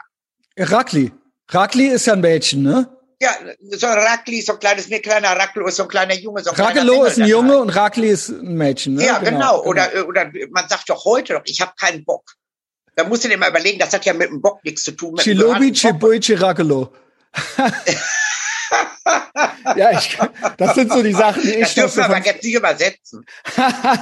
ja, okay. Das ist nicht ganz jugendfrei, das sollten wir jetzt nicht übersetzen. Ja, nicht ganz. Und dieses äh, keinen Bock haben oder irgendwie was. Bock ist eigentlich bei uns äh, Hunger haben. Das werden die irgendwann von, äh, von uns mal aufgefasst haben, wenn jemand, wenn die Mutter dann gerufen hat zum Essen oder sonst was und, und, und ein Kind dann gesagt, ich habe keinen Bock. Mhm. Das hieß halt, ich habe keinen Hunger oder irgendwas. Und dieses, ich habe keinen Bock, äh, das kommt nicht von einem Bock, von einem Ziegenbock wird ja auch kein, äh, keinen Sinn machen. Das kommt von unserem Wort Bock, Hunger haben, äh, Appetit haben, äh, was essen wollen. Da gibt's noch Dillen und Buttlaken, ne? Da, Dillen ist auch Essen, aber das weiß ich nicht, ob das in jedem, äh, in Aha. jedem äh, Akzent oder in jeder, in jeder Ausprägung so Es ist. gibt ganz, ganz, ganz viele, äh, ganz ganz, ganz, viele auch. verschiedene und auch ganz viele verschiedene Wörter, die sowas ähnliches dann heißen. Also da gibt's ganz wunderbare Vokabeln. Aber finde ich Das soll der interessant. Gutlacken sein. Äh, auch Essen. Kenn ich gar nicht. Ich kenne nur Khan. K. Ja. K ist Essen, P ist Trinken. Okay, siehst du, das kenne ich nicht. Aber okay, interessant, ja. Ich äh, finde finde das super spannend und dafür habe ich auch immer mal wieder versucht, sowas äh, im Internet zu finden, so Wörterbücher und so weiter. Und du bist quasi als Kind komplett so aufgewachsen und hast dann in der Schule zum ersten Mal erst Deutsch gelernt oder was? Nee, da warst du aber schon, da wart ihr aber schon hier in Holland oder in Köln? Hier im Ruhrpott. Ah ja, okay. Da waren wir, da waren wir hier im Ruhrpott. Wir sind, wir sind Kinder gewesen in Hagen-Haspe. Das war dann echt, da war so, so äh, Ghetto-Haspe. Da kam dann alles hin, was die Deutschen nicht wollten oder die Deutschen keine Miete zahlten. Äh, da sind wir da dann gewesen. Auch, auch zur Schule gegangen und, und das, was ich schade finde eigentlich, guck mal, äh, meine Großmutter ist ja nicht mehr da, seit ich 19 bin. Mama ist ja mittlerweile auch tot. Mama hat eigentlich unsere Sprache oft verweigert. Mehr verweigert als sonst was, weil die einfach Hat so traumatisiert geschämt, war aus dieser Zeit. Ja, Okay. ja. Die war einfach furchtbar traumatisiert. Im Alter ging es ein bisschen besser. Und wenn du die Sprache nicht benutzt, ich muss ganz ehrlich sagen, ich bin traurig drüber, dass das, was meine Muttersprache, wahrsten Sinne Muttersprache ist, ganz, ganz, äh, äh, ganz, ganz marginal geworden ist. Also ich habe ich hab das meiste vergessen. Mhm. Wenn ich mal einen Film schaue, so, äh, so wie ähm, Black Cat, White Cat oder sowas von Emil Kusturica, Ah, der ist toll. dann höre ich zum Beispiel mal wieder Sachen und dann kommt mir das auch mal wieder bekannt vor, obwohl die Mhm. auch wieder andere, das ist ja ein Rom-Dialekt vom Ja, Balkan. das was ist die ein bisschen sprechen. Balkanmäßig, genau. Ja. Und dann kommen solche Sachen schon wieder, dass ich was verstehe. Ja. Aber du hast Oder wenn man mal Kind, wirklich mit anderen redet oder irgendwie was, dann kommt das wieder. Dann kommen auch so Sachen wieder hoch, die lange verschüttet, äh, verschüttet geglaubt waren. aber man merkt so richtig, du hast dich jetzt, du schämst dich überhaupt gar, also warum auch, aber was deine, du warst quasi so ein bisschen das Gegenteil von deiner Mutter. Also die Absolut, war da ja. komplett traumatisiert und hat sich komplett geschämt. Dir war das aber klar, dass du das bist, dass Ja. du äh, Gypsy bist, ja? Ja. Aber du hast das nie, äh, für dich war das nie so eine, äh, dass du das irgendwie versucht hast zu verstecken oder so. Nee, warum? Ja, Wer nee, nee, klar. Mir musst du das nicht sagen. Mensch. Ich hab, ich hab das nie, äh, wir haben das nie versteckt. Mhm. Das Genau. als Kinder dann ja, wenn wir so schlecht behandelt wurden und meine Großmutter uns gesagt hat, es gab halt Zeiten, wo meine Großmutter gesagt hat, ihr sagt jetzt, wir kommen aus dem Süden oder sonst irgendwie was. Ne? Mhm. Sie sagt, das ist halt besser. Sie sagt, wir kommen aus dem Süden, von mir erzählt ihr, wir kommen aus Ungarn, was, was auch immer ihr wollt, äh, könnt ihr denen erzählen, ja. Und, Aber ich habe äh, das ganz selten nur gemacht, mir, mir war das völlig egal. Ich habe das dann immer gesagt, ich war dann auch stur genug. Und wenn mir dann jemand doof gekommen ist, dann habe ich die ganze, habe ich die ganze Angelegenheit sehr undamenhaft dann halt wieder mit der nächstbesten Soundlatte gelöst. Also ja, eigentlich immer schon keine großen Berührungsängste gehabt, ja. Ähm, und Ja, da gar nicht. In der Zeit eigentlich auch schon interessiert dran gewesen, äh, also so eine gewisse Extrovertiertheit, äh, dich zu zeigen oder Schauspielerei. Ähm, ich, Fand ich immer Musik, ganz, ganz, Musik ganz toll. aber auch, Musik ne? sowieso. Musik Ja. steckte mir im Blut. Das wollte ich immer machen. Schauspielerei wollte ich immer machen. Mode habe ich vorgeführt, aber eben im Rahmen. Ich habe nie was von meinem Körper gezeigt. Was kam, was kam gezeigt. zuerst? Erst habe ich was mit Mode gemacht, aber das war natürlich eingeschränkt. Erstmal war ich mit meinem, meinem maximal 1,73 zu klein. Dann habe ich natürlich nur Sachen gemacht, äh, die bedeckt waren, also äh, nichts mit kurzen Hosen, nichts mit kurzen Röcken oder so. Ah, schon keusch, okay. Unterhose, Unterhose oder oder oder äh, Unterwäsche oder oder oder Bikini, Badeanzug sowieso nicht oder so. Damit war es dann eingestellt, habe ich Musiksachen gemacht, fand das immer faszinierend. Ich finde das super interessant, dass du einerseits schon so eine körperliche Person bist und hier ich ich hab lass mir lass mich operieren, ich lass mir die Brust größer machen und so weiter, aber andererseits Mehr schon straffen lassen habe ich. Der einzige Grund, um, Okay. um größere Möpse zu bekommen, habe ich das gar nicht gemacht. Okay. Und ich der Rotz irgendwann hängen. Wie auch immer, es ist natürlich trotzdem eine sehr visuelle Geschichte, so. Mhm. Aber auf der anderen Seite, ich nenne es mal in Anführungszeichen, ein sehr anständiges Mädchen, ja. Also so höre ich's raus jetzt, ja. Also keine. Das, das ist ganz einfach, wie du großgezogen wirst. Hier wirst du großgezogen, dass man China-Hunde hieß, hier aber nicht. Also hast du die Aversion. Und wir wurden eben so großgezogen. Man macht das nicht, zeigt deinen Körper nicht und hin und her. Und das ist ja ganz schrecklich. Und die Oma kann nicht im Grabe ruhen, wenn du da sowas machen würdest. Also da aber bist mein, du mit groß ja. geworden. Ich habe in meinem Leben noch nie ein Bikini oder einen Badeanzug angehabt. Das finde ich krass, weil einerseits, es kann ja auch dazu führen, dass man dann erst recht sich so benimmt alles, was man verboten gekriegt hat, dann erst recht. Aber bei dir war das jetzt schon so, weil du meintest, ja, und irgendwann habe ich das. Das habe ich auf eine andere Art gemacht. Ich war, ich war dann das absolut schwarze Schaf in der Familie. Ich fand New Wave toll, äh, Punkrock nicht so, da war mir zu schmuddelig dann, aber die Musik habe ich toll gefunden. Ich fand New Wave und diese ganzen Sachen also toll. ein bisschen düster. Ganz unmöglich, äh, unmöglich gemacht. Nee, düster ist, ist meine Vorliebe für Schwarz überhaupt nicht. Meine Vorliebe für Schwarz ist eher, dass Schwarz eine extrem elegante Farbe ist, sehr, sehr viel Klasse hat ich kann morgens mit dir in die Kirche gehen in Schwarz, danach gehen wir zu einem Business Meeting in Schwarz, danach gehen wir, äh, gehen wir von mir aus zum, zum Mittagessen in einem ganz tollen Hotel in Schwarz. Nachmittags machen wir, machen wir eine Hochzeit in, in denselben schwarzen Klamotten und abends zur Beerdigung und danach gehen wir in die Oper. Das kannst du alles in denselben Sachen machen, weil Schwarz immer super, äh, mhm. super, äh, super elegant ist. Mhm. Die Leute ähm. empfinden das als, als düster, aber das juckt mich ja nicht, ob Leute mich als düster empfinden. Die können mich empfinden, wie sie wollen. Deren Empfindungen sind ja frei. Ja, das hatte jetzt äh, natürlich gepasst, auch so ein bisschen mit deiner Filmauswahl und so weiter. Es ist natürlich, liegt natürlich Ach, die nahe. Die Leute glauben ja immer, immer diesen Mister mit dem Horrorfilme, Horrorfilme, Horrorfilme. Ich glaube, ein Viertel oder ein Drittel meiner Filme sind Horrorfilme gewesen. Der Rest war Krimi oder Thriller oder Fernsehen oder Komödie und hast du nicht gesehen oder Drama. Das ja, ist okay. ja mal Quatsch, nur weil die Leute sich dran erinnern, dass da eben Horrorfilme bei waren. Na gut. Ähm, ich war ja noch nicht mal eine Scream Queen. Ich habe mich immer aufgeregt, wenn jemand Scream Queen mal gesagt hat, was sehr selten vorkam. Das Scream Queen ist ja wirklich die Scream Queen. Ich war ja immer das Arschloch in den Filmen. Genau, genau. Also eigentlich auch ganz interessant. Ähm, genau, du hattest, du hattest dann da so deine Jugend warst schon interessiert. Dann hattest du den schlimmen Unfall, ne? Ja. Und dann kamst, äh, wurdest du quasi wirklich im wahrsten Sinne des Wortes wieder zusammengeflickt. Ja. Und dann wurde das ja eigentlich erst mehr mit der Schauspielerei, oder? Habe ich das richtig verstanden? Mit der Musik? Ja, Musik. War ja Musik. auch ein Ding, wo erst. ich dann gesagt habe, äh, ich nehme Sachen einfach nicht hin. Die haben immer gesagt, dein linkes Bein war so zerstört. Es wird halt immer so sein, sie werden ein bisschen hinken. Und da habe ich mhm. dann gedacht, nee, dazu bin ich zu jung. Das wird nicht passieren. Entgegen ärztlichen Rat mit all dem Metall im Bein ins nächste Fitnessstudio, was es damals schon gab, die Beine trainiert, bis mir die Tränen runtergelaufen sind, weil da hier nur alles kaputt war da drin. Trainiert wie eine Bekloppte, mir sind die Tränen runtergelaufen. Wenn ich heute laufe, siehst du es nicht. Und selbst wenn du mich auf 10 Zentimeter Plateaustiefeln irgendwo über ein Filmset schickst, du siehst es überhaupt nicht mehr. Mhm was die Ärzte nie geglaubt haben, dass ich das schaffen konnte. Wenn du mir sagst, das kannst du nicht, dann kann ich das gerade.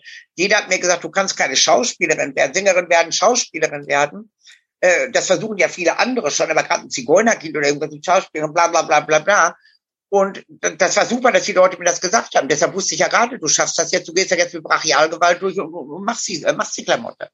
Ja, und die habe ich ja geschafft. Ich habe ja äh, weltweit über 70 Filme gemacht. Ob das genau. USA war, ob das Europa war, ob das mit den Russen gewesen ist, ob das mit dem, äh, mit dem Istanbul gewesen ist oder ob das in Israel gewesen ist. Mhm.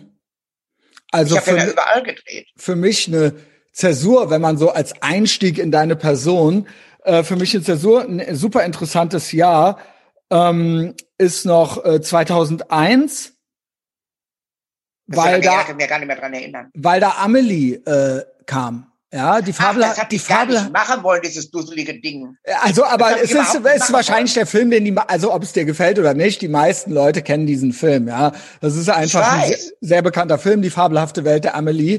Und da kommst du auch drin vor, ne? War das, wie, wie war das für dich? Das so ist ja so ein ganz kleiner Auftritt, wo ich eine Nymphomanin gespielt habe. Natürlich hast du da nichts gesehen, das hätte ich am Leben nicht gemacht, weil mein Management damals gesagt hat, oh, guck mal hier, das ist Jean-Pierre Genet, der hat weltbekannte Filme genau. gemacht und irgendwie war er wohl damals schon mal Oscar nominiert gewesen. Mit Amelie war der, der wieder Oscar nominiert.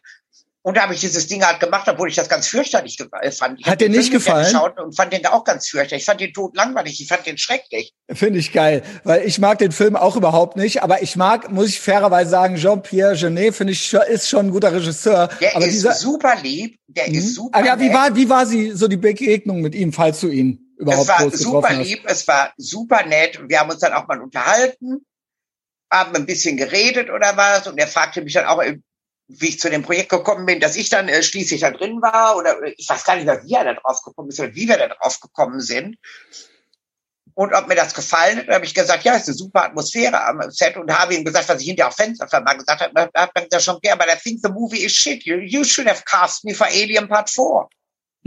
Ja, sure. Ich hätte viel besser in Alien Teil 4 gepasst vom Genie. das äh, finde ich auch, ja. Und das war auch oft so, dass Leute dann ich weiß, ich weiß nicht, vielleicht hätte ich das gar nicht machen sollen, aber ich bin halt ehrlich in solchen Dingen. Manchmal schreiben dir Leute dann oder sprechen dir an einer Filmfestival, oh Manouche, dann lernen die dich kennen, dann schüttelst du da Hände, machst ein Foto und da kam, kam für eine Zeit, für eine Zeit lang kam das dann immer, oh, ich habe den Film Amelie geliebt. Das kam dann immer so als allererstes, dass sie mhm. mir erzählen, ich habe den Film Amelie geliebt. Weil es der bekannteste immer, Film ist einfach. Es ist einfach. Ja, aber die Leute ne? waren dann immer, die kommen zu dir, ich habe den Film Amelie geliebt, so als ersten Satz. Und die waren dann schon immer gesagt, I think it's shit. er hat so ein bisschen was von Klaus Kinski, muss ich sagen, ja, die Reaktion. Überhaupt nicht. Das ist einfach nur die Wahrheit. Jean-Pierre, äh, Jean-Pierre, der, der hätte mich in Alien Teil 4 stecken sollen. Der, der, der wäre viel mehr zur Geltung gekommen, der hätte ich mich viel besser entfalten können. Das wäre eher meine Welt gewesen. Hätte mehr besser gepasst zu dir, ja. Also ich habe Amelie noch nie bis zum Ende gesehen, weil ich da irgendwann immer so, nee. ich auch nicht, ich auch nicht. Ja, das habe ich, ja, das siehst du mal. Das siehst du mal.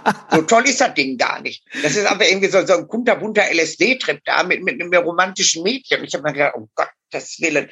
Meine Managements wollten halt unbedingt, dass ich das, das bringt dich sehr, sehr viel weiter. Und ich muss sagen, ich bin Jean-Pierre Genet auf Knien dankbar, denn dieser kleine Part, den er mir gegeben hat in Amelie, der hat mir unendlich viele Türen geöffnet. Mhm. Gerade nachdem dieses Ding dann auch noch Oscar nominiert wurde, das hat keinen gewonnen. Weil das, das Ding ist ja, äh, das Ding, oder hat das einen gewonnen, weiß ich gar nicht.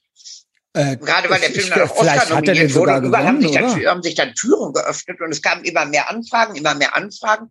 Und ich habe halt immer mehr Filme gemacht. Ich habe äh, Jean-Pierre Bester Genet, fremdsprachiger Film nominiert, nominiert. Ja, genau, okay. Ja, siehst du. Und besser und ich Ton, habe, ja. Ich habe Jean-Pierre Genet unendlich viel zu verdanken. Mhm. Ich werde diesem Mann mein Leben lang dafür dankbar sein. Ich werde mein Leben lang sagen, Jean-Pierre Genet ist der Mann, dem ich am meisten schulde. Was, ja. was, äh, was Karriere oder, oder, oder Filme machen angeht. Mhm. Ja, interessant. Also äh, ist natürlich die Frage muss erlaubt sein. Ja, es ist der, es ist der große Hollywood-Film äh, irgendwie so gewesen so. Ne? Ähm, dann die nächste Zäsur so als Einstieg. Wir hatten eben ja. schon kurz, wir hatten eben schon kurz das Jahr 2006 mit Cannibal, Marian Dora. Das hat er jetzt 2005 gemacht. Der ist ja oh, 2005, 2005 okay. 2005 gemacht. Okay, ähm, dann habe ich gelesen im selben, also auch 2006, dann halt eben ein Jahr später, ähm, steht hier bei Wikipedia, ob es stimmt oder nicht, kannst du ja jetzt äh, bestätigen. Ja. Äh, USA, New York City. Ja. Ne, du bist da hingezogen. Ich bin in die USA gegangen, weil mein dritter Ehemann Amerikaner gewesen ist. Das erste halbe Jahr war ganz, ganz grauenhaft. Niemand hat sich für mich interessiert. Niemand interessiert sich für dich in Amerika, wenn du in Europa Filme War in New York hast. City, oder? Ja, ja. Genau. Hab dann da gelebt, hab dann wirklich gedacht, ach, jetzt machst du Also wieder, unglücklich gewesen oder was? Schwein interessiert sich für dich. Ne, unglücklich nicht, aber ich habe dann gedacht, musst du echt neue Zukunftsperspektiven haben. Dann nach sechs Monaten, nach genau sechs Monaten, in denen ich in den USA gewesen bin, kam innerhalb eines Monats Cannibal in den USA raus, der Barricade mhm. vom Timo Rose, um den es einen riesigen Medienhype in den USA gegeben hat. Der welcher? Hatte. Was? Was? Wer? Barricade von Timo Rose. Ah. Okay. Das war ein gewaltiger Medienakt. Wir haben, glaube ich, damals die MySpace-Seite gemacht. Und innerhalb von einer Woche hatte die über 10.000 Leute. Bum, bum, bum, bum, bum. Und jeder war ganz verrückt nach diesem Film, nach der Premiere. Okay. Und so kam dann Cannibal raus. Zur selben Zeit kam Barricade raus mit der Weltpremiere in Chicago, die wir gemacht haben. Zur selben Zeit kam André Iskanovs Philosophy of a Knife raus. Und nach sechs Monaten, von einem Monat auf den anderen, bin ich da, bin ich da fast zum Haushaltsnamen geworden. Mhm. Gerade in dieser Branche. Dann kamen natürlich Angebote, Angebote, Angebote, äh, auch von den Leuten, die, die mich zwei Monate vorher gar nicht wahrgenommen haben. Mhm. Da habe ich gedacht, oh, okay, dann machst du jetzt halt hier Filme und fand das natürlich auch ganz, ganz Dann warst toll. du richtig war angekommen, schön. im Prinzip, ja. Ja, also weil du meintest ja erst hattest du so ein bisschen Startschwierigkeiten in New York. Das interessiert sich doch keiner für irgendwelche Leute aus, äh, was Ja, speziell in so einer Stadt, ne, wo jeder irgendwie. Gar äh, nicht, genau. überhaupt nicht. Ähm, ja, dann habe ich halt Filme gemacht. Da kamen immer noch mehr Angebote und mehr Angebote. Und dann hast du irgendwann mal Filme gemacht, die einen Kultstatus hatten. Danach kam dann ein paar Jahre später noch der The Super von Evan Macrojanis und Brian Weaver. Das Ding hat dann auch noch Kultstatus bekommen. Wurde dann irgendwann, irgendwann auf dem Poly Grind Festival in Las Vegas, wo du dann irgendein Oscar gewonnen hast oder wie die Biester heißen, ja. Mhm. Ich muss sagen, 2006 oder ne, so die Zeit könnte man sich vorstellen, ist jetzt 15 Jahre schon her, äh, war vielleicht noch, konnte man noch gerade so ein bisschen was vom Flair vom alten New York so ein bisschen mitkriegen, was ja jetzt komplett weg Ach, ist. Das, war ja, das war ja da schon im Eimer. Das ist ja, ja eigentlich schon, aber wenn, wenn dann da noch gerade so die letzten äh, Ausläufer. Das waren so die letzten Atemzüge. Wir sind dann noch in die genau. Clubs gegangen, wir sind CB, äh, CBGBs gewesen. Das hat Hilly mhm. dann aufgeben müssen, weil, weil irgendwie die Mieten durch die Decke geschossen sind. Dann war genau. CBGBs tot und dann, dann gab es nur noch äh, die Lancys und das Bowery Electric, was es auch heute noch gibt. Wo das die noch? Hat, die Punk Bowery Electric, ja. Also ich habe gedacht, es ist spätestens jetzt nach dem Lockdown ist alles kaputt, so ja. Soweit ich weiß, gibt es das noch. Also das ist oh, noch nicht tot. Das okay. waren so unsere Plätze. Ich kannte halt welche von den Warhol-Leuten, Künstlerebenen dann auch in Genau, weil du hattest mir am Telefon erzählt von äh, Michael äh, Alec. Oh ja, Mike Alec und ich, wir, wir gehen ja auch ganz, ganz lang, äh, ganz, ganz Genau, lang vielleicht kannst du zu dem noch ein, zwei Sätze sagen oder ein bisschen was erzählen, weil das ist ja der Gründer der Club Kids gewesen und auch ja, gut, eine. Das ist ja eine ganz, ganz, ganz tragische Geschichte gewesen. Er war der Gründer der Club Kids, er hat also dieser ganzen LGBT-Community ein Home gegeben, mhm. aber eben auch Leuten, die hetero waren, so, so wie wir oder so äh, eine Home gegeben und das Ganze ist leider, leider dann irgendwann in den Drogen geendet, obwohl Michael am Anfang ganz und gar gegen Drogen und alles war.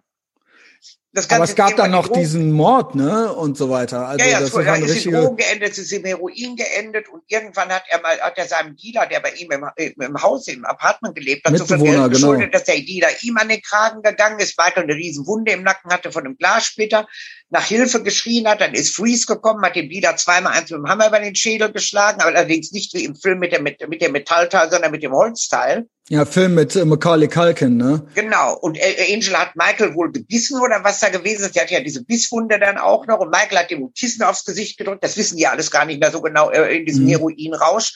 Das Ende vom Lied war, dass der Mann tot gewesen ist. Mhm. Und die waren dann natürlich selber schockiert, als, als sie langsam dann wieder, äh, als sie langsam dann wieder nüchtern wurden, hatten den in die Badewanne gelegt, hat nichts Besseres zu tun, als sich weiter im Kopf mit Drogen vollzuziehen, statt die Polizei zu rufen. Also richtiger Junkie-Lifestyle im Prinzip, ne? Richtiger Junkie-Lifestyle hat auf hohem Niveau, weil die viel Geld hatten. Ja, nach zehn Tagen ist denen dann mal aufgegangen, oh Scheiße, der liegt ja immer noch in der Badewanne. Und dann konnte oh, sie den Bohrer nicht mehr überdecken. Zehn dann, Tage, ey. Und dann haben die überlegt, ob sie, ob sie sich umbringen sollten. Und irgendwann sind sie dazu gekommen, so weit gegangen, dass Michael sich tatsächlich drei oder vier Tüten Heroin in die Nase gezogen hat und den auseinandergesägt hat, woran er sich kaum noch erinnern kann. Ne? Und das ja. war natürlich Manslaughter, 17 Jahre. 2014 ist Michael wieder rausgekommen. Es waren auch wahnsinnig viele Follower da, aber Michael war halt immer eine sehr kontroverse Figur dann leider. Mhm. Weil viele Menschen ihm das vorgeworfen haben, diese Mord. Aber ihr wart relativ eng, ihr wart befreundet, ne? Ja, ja, auch mit seiner Mama sehr, sehr eng. Ich sage auch mhm. zu seiner Mama Mom oder Mama. Mhm. Also das war schon so deine Entourage, sage ich mal, da auch, ja, in New York. Nö, ich war einfach nur ein Teil davon. Ich habe keine Entourage. Oder du warst Teil der Entourage. Ihr wart, so nein, ihr wart eine, eine Clique, wie man es auch immer nennen will, ja. Ja, mit einigen dieser Leute, ja.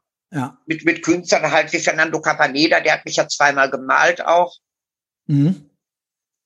Sowas hat mich halt immer interessiert. Mich hat halt immer alles interessiert, was wahnsinnig kreativ gewesen ist. Wie gesagt, mhm. die Outcasts, die Misfits, die Freaks, das, genau. das ist immer auch so immer so, Welt, ja genau. immer sehr, sehr faszinierend immer so eine Gratwanderung an äh, zwischen Kreativität und ja, ich will es jetzt nicht äh, despektierlich sagen, aber Wahnsinn oder es ist immer nur ein ein Hauch entfernt von irgendwas gefährlichem irgendwie so, ja? Also es kann immer, nee, es ist immer alles, naja, ein, ein, Totschlag nee, nee, ist ja auch gefährlich, sage ich mal. Ja. Nein, nein, du bist jetzt völlig, nein, nein, nein, nein, nein, nein, du bist jetzt völlig falsch. Mich, mich hat ja Michael gar nicht fasziniert, dieser, dieser Totschlag oder irgendwelchen Krempel. Das war das Schlimmste, was überhaupt passiert ist. Genie und Wahnsinn, oder wie du hast gesagt, kreativ und am Wahnsinn. Äh, Kreativität bis ins Extrem. Je extremer eine Persönlichkeit war, je extremer eine Person war, desto faszinierter war ich davon. Von diesem Totschlag doch nicht oder von dieser Gefährlichkeit. Ich fand das zu kotzen, was da passiert. Das ist furchtbar mhm. gewesen. Da ist ein junger Mann dabei gestorben. Da sind zwei andere junge Männer ins Gefängnis gegangen, weil sie die Scheiße gebaut haben. Da ist nichts gefährlich dran, nichts abenteuerlich dran. Das ist einfach ein riesiger Haufen Scheiße gewesen, was da gelaufen ist. Mhm. Das ist ein schreckliches Drama gewesen. Um Gottes Willen, das nehme ich dir übel, wenn du irgendwas sagst. Nein, ich wollte dir da jetzt nichts. So war das nicht gemeint. Ich sag nur, dass das immer oft die Kehrseite der Medaille ist bei Menschen, die sehr, äh, weiß ich nicht, exzentrisch sind oder äh, sehr auf eine bes besondere Art. Äh, Exzentrik ist okay, solange, solange es nicht in anderen Dingen in Exzess ausartet. Ich meine, jeder hat ja Drogen probiert. Ich habe auch immer ganz offen gesagt, es gibt wahrscheinlich keine Droge, die ich nicht ausprobiert habe in ah, den okay. 90er Jahren.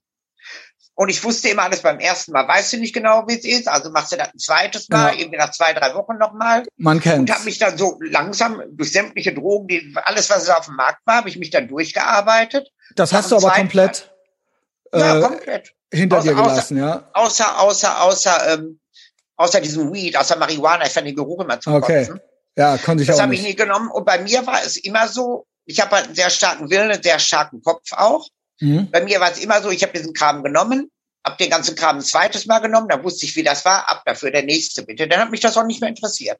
Okay. Habe es zweimal ausprobiert, dann hat mich das nicht mehr interessiert und habe dann hinterher auch zu Michael mal gesagt, ich sage, ich weiß gar nicht, ich sag, warum Leute an den Drogen hängen geblieben sind. Was ich sage, ich fand das alles Scheißdreck. Mhm. Es gab da nichts, was mir da gefallen hätte. Das ist halt ein Erlebnis, das es gab wie eine Achterbahnfahrt. Und das wäre nichts gewesen, was ich dann hätte wiederholen müssen oder so. Das ja, hat mich einfach nicht interessiert. Da bin ich rausgewachsen und dann dann war es, als ob dann Leute jetzt vor mir sich äh, Heroin in die Nase gezogen haben oder Koks oder weiß der Teufel was. Das, das, das war mir wurscht. Das war nicht meine Welt. Das hat mich nicht interessiert und konnten die halt halten, wie sie klein Geld hatten. Das war aber nichts für mich. Ja, das war ja dann äh, gut für dich, dass dein Temperament dann ganz anderes war dahingehend. Ja, also viele das wäre Leute. Ja langweilig. Also ich habe, ich habe jetzt ein drittes Mal machen. Ich habe länger, äh, ich habe mehrere Male dafür gebraucht, ja, bis ich irgendwann erkannt habe, das ist alles nix. Ich habe es mehr als zweimal gemacht. Also insofern mir ist da auch nichts Menschliches fremd dahingehend. Ja. Die Aber meisten Leute finden das immer wahnsinnig lustig, wenn ich das erzähle. Alles ausprobiert, außer, außer, außer diesem, diesem Marihuana. das ist bei mir aber genauso. Das ist bei mir genauso. Ich finde das, das, so ekelhaft. Ist, ja? Wenn das frisch ist, du machst diese Tüte auf und riechst das, dann riecht das ja fast wie marokkanischer äh, frischer Pfefferminz. Aber sobald das Zeug brennt, finde ich das sowas von zu Ich finde das, ey, Alter, alleine das hat mich davon abgehalten, dass das niemals, es war niemals meine Weapon of Choice. Ja, also nee, wenn ich Drogen genommen habe oder mich sediert habe, äh, damit, äh, das war, habe hab ich immer total abgelehnt. Ja, also noch eine ja, Gemeinsamkeit hier. Drogen durch oder während du das doch gemacht hast, äh, du hast natürlich sämtliche Pharmazie ausprobiert und du hast dich ja im Grunde genommen in deinem experimentellen Wahn da einmal, äh, einmal in, deiner, in, in deinen jungen Jahren so bei mir war das so in den 90er Jahren einmal quer durch die komplette Apotheke gefressen. Ja, klar wolltest ja wissen, wie das funktioniert, wie dies funktioniert, wie jedes funktioniert, immer rein in die hohle Birne. Und um äh, das Umfeld auch, oder? Ich meine, das spielt dann auch eine Rolle, wenn's, wenn man. Das war ja jeder experimentiert. Genau, genau. Wenn man es unter die Nase gehalten kriegt und unterwegs ist, dann ähm, ja, ja manche man Sachen muss ja nicht. natürlich gefährlich. Es gab damals doch dieses Zeug, äh, das hieß Rohypnol. Ich weiß gar nicht, ob das heute noch. Ja, Rohypnol, genau. Das war doch so eine Date Rape Drug, oder? Ja, dieses, dieses Zeug und die haben dann gesagt, kommst du völlig lustig von drauf, ballerst dir das in den Kopf. Am nächsten Tag hast du keine Erinnerung mehr. Dann hattest du das gemacht, hattest das nicht immer mit einer probiert, sondern mit zwei, drei, vier, damit du richtig die Birne voll hattest und Dinge, wo, von denen du heute weißt, dass sie ja irrsinnig gefährlich sind. Und irgendwann mhm. kam mal jemand an und dann hatte dann Rufis mit, Roaches oder Ruhepnol mit und dachte, ja, hau dir mal vier Ruhepnol rein, kipp da, kipp da mal so ein Glas Jack Daniels drauf oder was, dann knallen oh, die erst richtig. Und dann bist du, äh, und lernst dann hinterher, dass das genau die Sachen sind, äh, wo man umkippt, die dich in jungen Jahren das Leben hätten, genau, können, wo man dann einschläft ja, ja. und nicht mehr aufwacht oder sowas, ne? Wahnsinn. Wir haben in der ganzen Zeit, natürlich in den ganzen Jahren, wir haben Freunde verloren an Drogen oder was sie an dem Zeug hängen geblieben sind. Im Endeffekt Michael, Michael Alec ja auch. Also er ist dann ja auch ja, an Drogen gestorben, oder? Ja, ist es leider auch so gewesen. Wir warten jetzt immer noch ab. Äh, wir haben jetzt ja den Toxi äh, toxikologischen Befund noch nicht, aber es ist halt gewesen, Michael hat sich hat es halt geschafft, sich tatsächlich eine Überdosis zu gönnen oder das Zeug war mit Fentanyl gestreckt oder irgendwie was. Es hat halt, es hat da zum Tode gereicht. Also es war so oder so, aber drogenbedingt irgendwie, ja. Ja, ja, äh, also das war jetzt kein natürlicher Tod, ein Herztod oder Krebstod oder sonst irgendwas. Nein, mhm. war es leider nicht. Was das war es leider nicht so schlimm genug, dass er tot war. ich war geschockt, als ich es den Morgen rausgefunden habe. Mir hat das irgendjemand gesagt und hat dann zu mir gesagt, äh, rufst du doch Mama Elke an. Ist ja besser, die hört das von dir, als dass es von Fremden hört. Und dann habe ich am Weihnachtsmorgen eben Mama, äh, Michaels Mama Elke angerufen und habe ihr gesagt, ich sage, Elkechen, ich muss was mit dir besprechen, setz dich doch mal bitte hin. Nein, was ist los? Was ist los? Irgendwas stimmt nicht. Ist irgendwas mit Michael? Und sie hat ja schon überall im Internet gelesen, my condolences, meine herz äh, herzliches Beileid und hast du nicht gesehen. Und habe dann Gott sei Dank irgendwie am Sofa sitzen gehabt und habe dann gesagt, ich sage, Elke, äh, ist das passiert mit Michael? Michael lebt nicht mehr. Mhm. Das kannst du dir natürlich nicht vorstellen, äh, wie eine Mutter dann schreit vor Schmerz, zumal die Michaels älteren Bruder gerade drei Monate vorher an Krebs verloren hatte. Mhm. Die hat also bei ihre beiden Kinder innerhalb von drei Monaten verloren. Ja, das ist natürlich äh, bitter. Also da, ja, das war furchtbar. Das muss man erstmal, äh, muss man auch erstmal verkraften dann. Ne? ja, ähm, das ist, das ist ein ganz, ganz, ganz langer Prozess. Ilka hat noch nicht mal damit angefangen, das zu verarbeiten, zwei Monate später. Also, das ja. ist ein furchtbar langer Prozess. Und sie ist ja selbst nun auch eine alte Dame von 77 Jahren mittlerweile. Mhm. Und da musst du schon ständig hinter sein. Äh, sie ist dann halt auch. Äh, naja, man sollte nicht seine Kinder überleben eigentlich, ne? Eben. Und sie ist ja. dann natürlich sehr high maintenance und, und, und, und verlangt auch viel Aufmerksamkeit und die braucht sie ganz einfach auch und das steht ihr auch ganz einfach zu. Mhm. Das ist scheiße, was da passiert ist. Ich war den Morgen, als ich es rausgefunden habe mit Michael, ich war geschockt. Bist du natürlich, wenn du jemanden so lange kanntest. Ich war geschockt, aber nicht überrascht. Ich habe das halt jahrelang immer im Hinterkopf gehabt, äh, weil er ist nie clean gewesen. Er ist auch im Gefängnis nie clean gewesen. Mhm. Und als er raus war, genauso wenig clean gewesen. Mhm. Im Grunde hat das nie aufgehört. Wenn er irgendwas gekriegt hat, hat das halt auch genommen. Und das war immer, das habe ich ihm auch gesagt. Und er hat das immer weggelacht. Und ich ihm gesagt habe, ich mache mir echt Sorgen. Ich sage, irgendwann wirst du nicht mehr wach. Er hat das halt immer einfach weggelacht. Und ich wusste halt um diesen irrsinnigen Drogenkonsum. Und das, das war, das war ja ein, das war ja ein Plane Crash. Das war ja ein Train Wreck waiting to happen. Mhm. Und darum war ich dann, als es den Morgen war, ich war geschockt, das hat wehgetan, aber ich war nicht überrascht. Wenn jetzt irgendjemand anderer meiner Freunde, wenn ich dann die Nachricht kriegen würde, der und der Freund oder die und die Freundin von dir ist tot, das wird mich schocken und überraschen und da wäre es noch schlimmer. Und bei Michael hat es mich halt sehr, sehr geschockt und es hat wehgetan, aber es hat mich einfach nicht überrascht. Es war mhm. irgendwie so, dass du im Hinterkopf immer hattest, irgendwann geht die Nummer schief. Ja, das ist sie dann halt gründlich. Ja, ich wollte dich jetzt auch nicht so runterziehen, nur ich finde, der Nein, ist natürlich überhaupt das, nicht. Nein, das, ich bin da ganz offen mit. Genau, es ich ist ja ein interessanter Freund von dir gewesen Michaels auch, ja. Tod sehr, sehr, äh, sehr offen um und verarbeite den auch dementsprechend, weil im Grunde bin ich ja innerlich durch die Gedanken immer irgendwann geht das massiv. Im Grunde bin ich innerlich ja vorbereitet gewesen. Seine Mama ist innerlich nie vorbereitet gewesen, weil wir das immer vor ihr geheim gehalten haben, um sie, mhm. um sie nicht, äh, um sie nicht zu beunruhigen. Aber irgendwie war ich innerlich vorbereitet und kann dadurch irgendwie besser mit umgehen, als äh, wenn jetzt jemand bei einem Flugzeugabsturz oder einem Herzinfarkt ja. oder einem Autounfall stirbt. Ja. Also es war dann äh, nicht unglaublich in dem Moment. Nee, gar Man nicht. Man konnte es gut glauben. Auch ja. drüber und ja. wenn ich gefragt werde, spreche ich auch drüber. Auch in der Hoffnung, weil Michael ja gut, für manche eine Hassfigur, für manche ein Idolkult mit Sicherheit gewesen. Vielleicht, äh, ich rede auch drüber, weil vielleicht weckt Michaels Geschichte ja auch irgendjemand auf. Und wenn ich nur einen kleinen Junkie da habe, einen kleinen Drogenuser, der dann sagt, oh Scheiße, so will ich nicht enden und ich will das nicht mehr nehmen, dann habe ich, dann habe ich das schon richtig gemacht. Ja. Dann, dann habe ich schon genug Erfolg gehabt, dann war es das schon wert, dass ich es gesagt habe. Ich habe noch ein Stichwort hier, wobei ja. ich ist ein ganz anderes Thema, obwohl ja. das Thema bist immer noch du natürlich.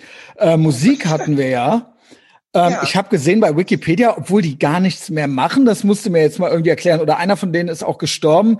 Bronski Beat hat zwei Lieder mit dir gemacht, neulich noch irgendwann oder äh, vor zwei, Bronski drei Jahren. Beat hat es in verschiedenen Formationen. Da habe ich mich da verlesen. Wiedergegeben. Ja, Bronski Beat hat es in verschiedenen Formationen immer wiedergegeben. Gegründet ja von Steve Bronski Steve Forrest, der sich Steve mhm. Bronski nannte. Bronski also Small Town Boy ist so das berühmteste, was wahrscheinlich das jeder so kennt. Das war mit Jimmy und dann genau. hinterher kam ja John John Foster, die, wo die dann das Perfect Beat Boy gemacht haben.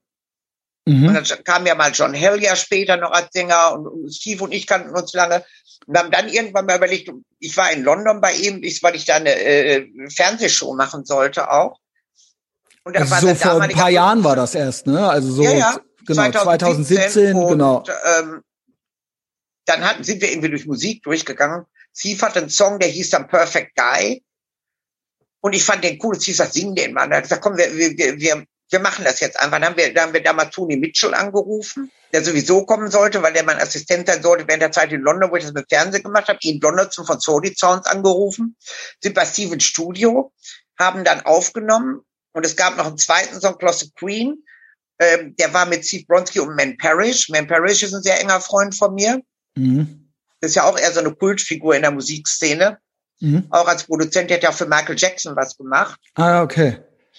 Wir haben dann zweiten aufgenommen und bin dann eben für diesen Zeitraum, in dem wir da an Musik gearbeitet haben, was äh, an Steves gesundheitlichem Zustand, wir, wir konnten, wir hätten ein großes äh, Major Record Label bekommen können. Aber das Ganze, du musst dann halt natürlich auch äh, nicht nur aufnehmen können, du musst touren können, du musst Live-Auftritte machen. Und das ist ganz einfach an Steves Gesundheitszustand gescheitert, weil er nicht bei guter Gesundheit ist. Und dadurch hat uns das Label dann auch äh, halt auch fallen lassen. Aber es ist so, du warst konnten. da richtig mit involviert, ja? Also es gibt Songs mit dir. Ich war die, ja, ja, ich war die, eigentlich ist das ja eine Gay-Band und das hätte überhaupt nicht gepasst im Grunde. Ich war die einzige weibliche Sängerin. Bist du so ein bisschen so ein Gay-Icon? Weißt du, was ich meine? Also es gibt ja, so, ja, ja, ja. Genau, es gibt ja, ja so. Ja, das haben, das kam dann äh, zu diesen Zeiten dann auch immer auf, weil ich mich für die, äh, für die Jungs dann eingesetzt habe, weil ich mir geklappt, äh, mich den Jungs, weil ich mich halt für diese ganzen Gay-Jungs dann auch eingesetzt habe. Mhm. Und da schon, weil ich dann auch selber gesagt habe, wenn Leute mal gefragt haben, auch gesagt haben, ja, ich sehe mich als echte Faghack. Also genau, Fag-Hack finde ich ist ein geiles Wort. Habe ich immer gehabt und bin dann mal Wort. wirklich geadelt worden in New York. Ich weiß gar nicht mehr, in welchem Magazin das war oder in welcher Publikation das war, wo mein Name dann fiel und ich bin dann geadelt worden mit dem Namen Fag-Hack Mothership. Fag-Hack Mothership. Das packe ich vielleicht sogar unter die Folge drunter. also und, äh, ich, ich schwanke noch zwischen Miniatur Godzilla und äh, Fag-Hack Mothership. Äh. Ja, kannst ja beides, geil. kannst ja beides haben. Kannst ja Miniatur Godzilla und Fake Mothership oder Fake Mothership und Miniatur Godzilla. Ja, das ist, glaube ich, vielleicht, bei, bei ja, Schwulen, dann hast du, ich, gehst du natürlich auf so, auf so eine, äh, gehst du natürlich auf ein Level, wo die dich dann eine Gay Icon nennen. Aber äh, ich weiß, ich habe immer gesagt, Gay Icon finde ich wieder eine Nummer zu groß. Das ist ja ein Podest, dem ich vielleicht gar nicht gerecht werden kann. Ich, ich glaube, die stehen drauf, ist eine Vermutung, man äh, kennt das ja auch von anderen äh, Personalien so, dass du eben so eine sehr visuelle äh, Person bist, die so, ja, also fass es äh, bitte nicht als negativ auf, schon fast ja. comichaft. Also, ne, also mit deinen das OPs auch so offen umgehst. Ich habe mich, ja, ich hab mich ja selber als Manouche, äh, als genau. Manouche erfunden, als die Schauspielerin. Also du bist eben nicht als, so die, als die Sängerin Manouche und auch als den Cartoon Manouche. Genau, genau. Und ich glaube, das kommt gut an bei den Gays so. Ja, ja, das mögen die. Ich mag die Jungs ja auch, weil ich muss dir ganz ehrlich sagen, jetzt bin ich gespannt, ob einige meiner Freundinnen das hören, Freundinnen das ja, hören, die sagen, Manu, meinst du das? Ich muss dir ganz ehrlich sagen, die beste Freundin, die eine Frau haben kann, ist ein schwuler Mann. Deswegen ja Fag-Hack. Ja, das, ja. das ist das, genau. Liebe meine Freundinnen auch. Ich habe zwei, drei Freundinnen, die ich wirklich als Freundin betrachte. Ja, Aber das im, generell, jetzt, ja. im generellen, Frauen sind ja auch unter sich äh, generell sind Frauen ja auch sehr competitive und so, ja. Mhm. Ich habe sehr gute Freundinnen, aber generell, wenn ich, wenn jetzt jemand sagen würde, kannst du irgendwas mal sagen, was, was so, äh, was du so ganz generell einfach so in den Raum wirfst, dann würde ich sagen, jo, die beste Freundin, die eine Frau haben kann, ist ein schwuler Mann. Mhm, weil es ist nicht so die Competition, aber trotzdem kann man sich entsprechend austauschen. Also man hat, kriegt irgendwie beides. Man kriegt nicht die positive und die negative Seite, ist so ein Doppelpositiv irgendwie. So ich habe ja in jeder vor, Hinsicht, ich habe ja, ich habe ja auch sehr gute Make-up-Girls gehabt, sehr gute Visagistinnen für meine Arbeit gehabt. Und ich muss sagen, äh, Katharina war zum Beispiel eine ganz, ganz tolle Visagistin auch. Und meine absolut kreativsten Visagisten, das sind Leute gewesen wie Sacred Boy, der Sacred auch bei den Clubkids mhm. war. Äh, Sacred okay. Boy, Sacred Schneidmiller, mein absoluter Lieblingsvisagist in Amerika gewesen. Mhm in, in Israel habe ich, hab ich einen äh, Visagisten gehabt, der, der hieß auch noch Israel mit Vornamen, fand ich auch irre. Der hieß auch noch Israel mit Vornamen. Äh, auch einer meiner allerbesten Visagisten, die ich jemals gehabt hatte. Mhm. Ja, also klar, ja, why not? Also, da bist du vielleicht diese Gay-Icon, aber wie gesagt, ich finde das immer, ich finde das immer. Ich finde, das äh, passt irgendwie. äh, passend ja, aber ich glaube, das ist immer noch ein Podest, das dann schon so hoch ist, dass ich dem vielleicht gar nicht gerecht werden kann. Ja. Obwohl ich das ja versuche. Gay Icon ist für mich eine absolute, äh, eine, eine absolute Auszeichnung, Auszeichnung. ja, Wenn mich die schwulen Jungs alle lieben, dann bin ich die glücklichste, glücklichste Frau der Welt. Du hast was richtig gemacht, ja. Ähm, Ja, absolut. so ein, zwei Sachen. Ähm, was war so dein, weil du sagtest so zum Beispiel, du mochtest Amelie gar nicht. Was ist denn so Ja. dein Lieblingsfilm von dir? Oder deine Lieblingsdreharbeiten, deine Lieblingsstory, so um, wo du dich am liebsten dran Ich bin so zurückerinnerst? ganz furchtbar enttäuscht, aber das ist die, die einzige Wahrheit, die ich dir nennen kann. Mein Lieblingsfilm von mir ist immer der Film, den ich gerade drehe. Wenn ich Okay, einen Film das, sa- das abgedreht sagt habe, jeder interessiert er mich Künstler. nicht mehr. Das sagen immer auch alle Musiker. Das Nein, neue ist Album nein, ist nein, das nein, nein, Beste. nein, nein, nein, nein, es ist, es ist wirklich so. Wenn ich einen Film abgedreht habe, interessiert er mich nicht mehr. Okay, ich da, hatte jetzt eigentlich gedacht, Produkt. Wir kriegen noch eine gute Story irgendwie äh, von dir zu hören oder so. Von mir gibt es ja gar keine guten Storys. Von mir gibt es ja, gibt, ja- gibt ja nur das, ganz, ganz normale Geschichten. Wie von, Ja, von jeder also- anderen Film- und, und Fernseh- und, und Musikperson auch. Bis jetzt fand ich es nicht uninteressant. Was, ähm, was, verrückte Fans? Ist das vielleicht noch ein Thema? Was ist der verrückteste? Verrückteste. Oder gibt's, gibt's sowas, äh, gibt ja auch Messen, wo man dann Fotos und Autogramme und so Ja, gut, weiter. manchmal und da kommen ja dann natürlich so Leute, richtige Nerds, so richtige Nerds irgendwie an. Ähm, Also und da wer gibt's mich ja dann, wirklich genervt hat, äh, wo auch die Security dazwischen gegangen ist, das war damals, ich glaube in Chicago war das.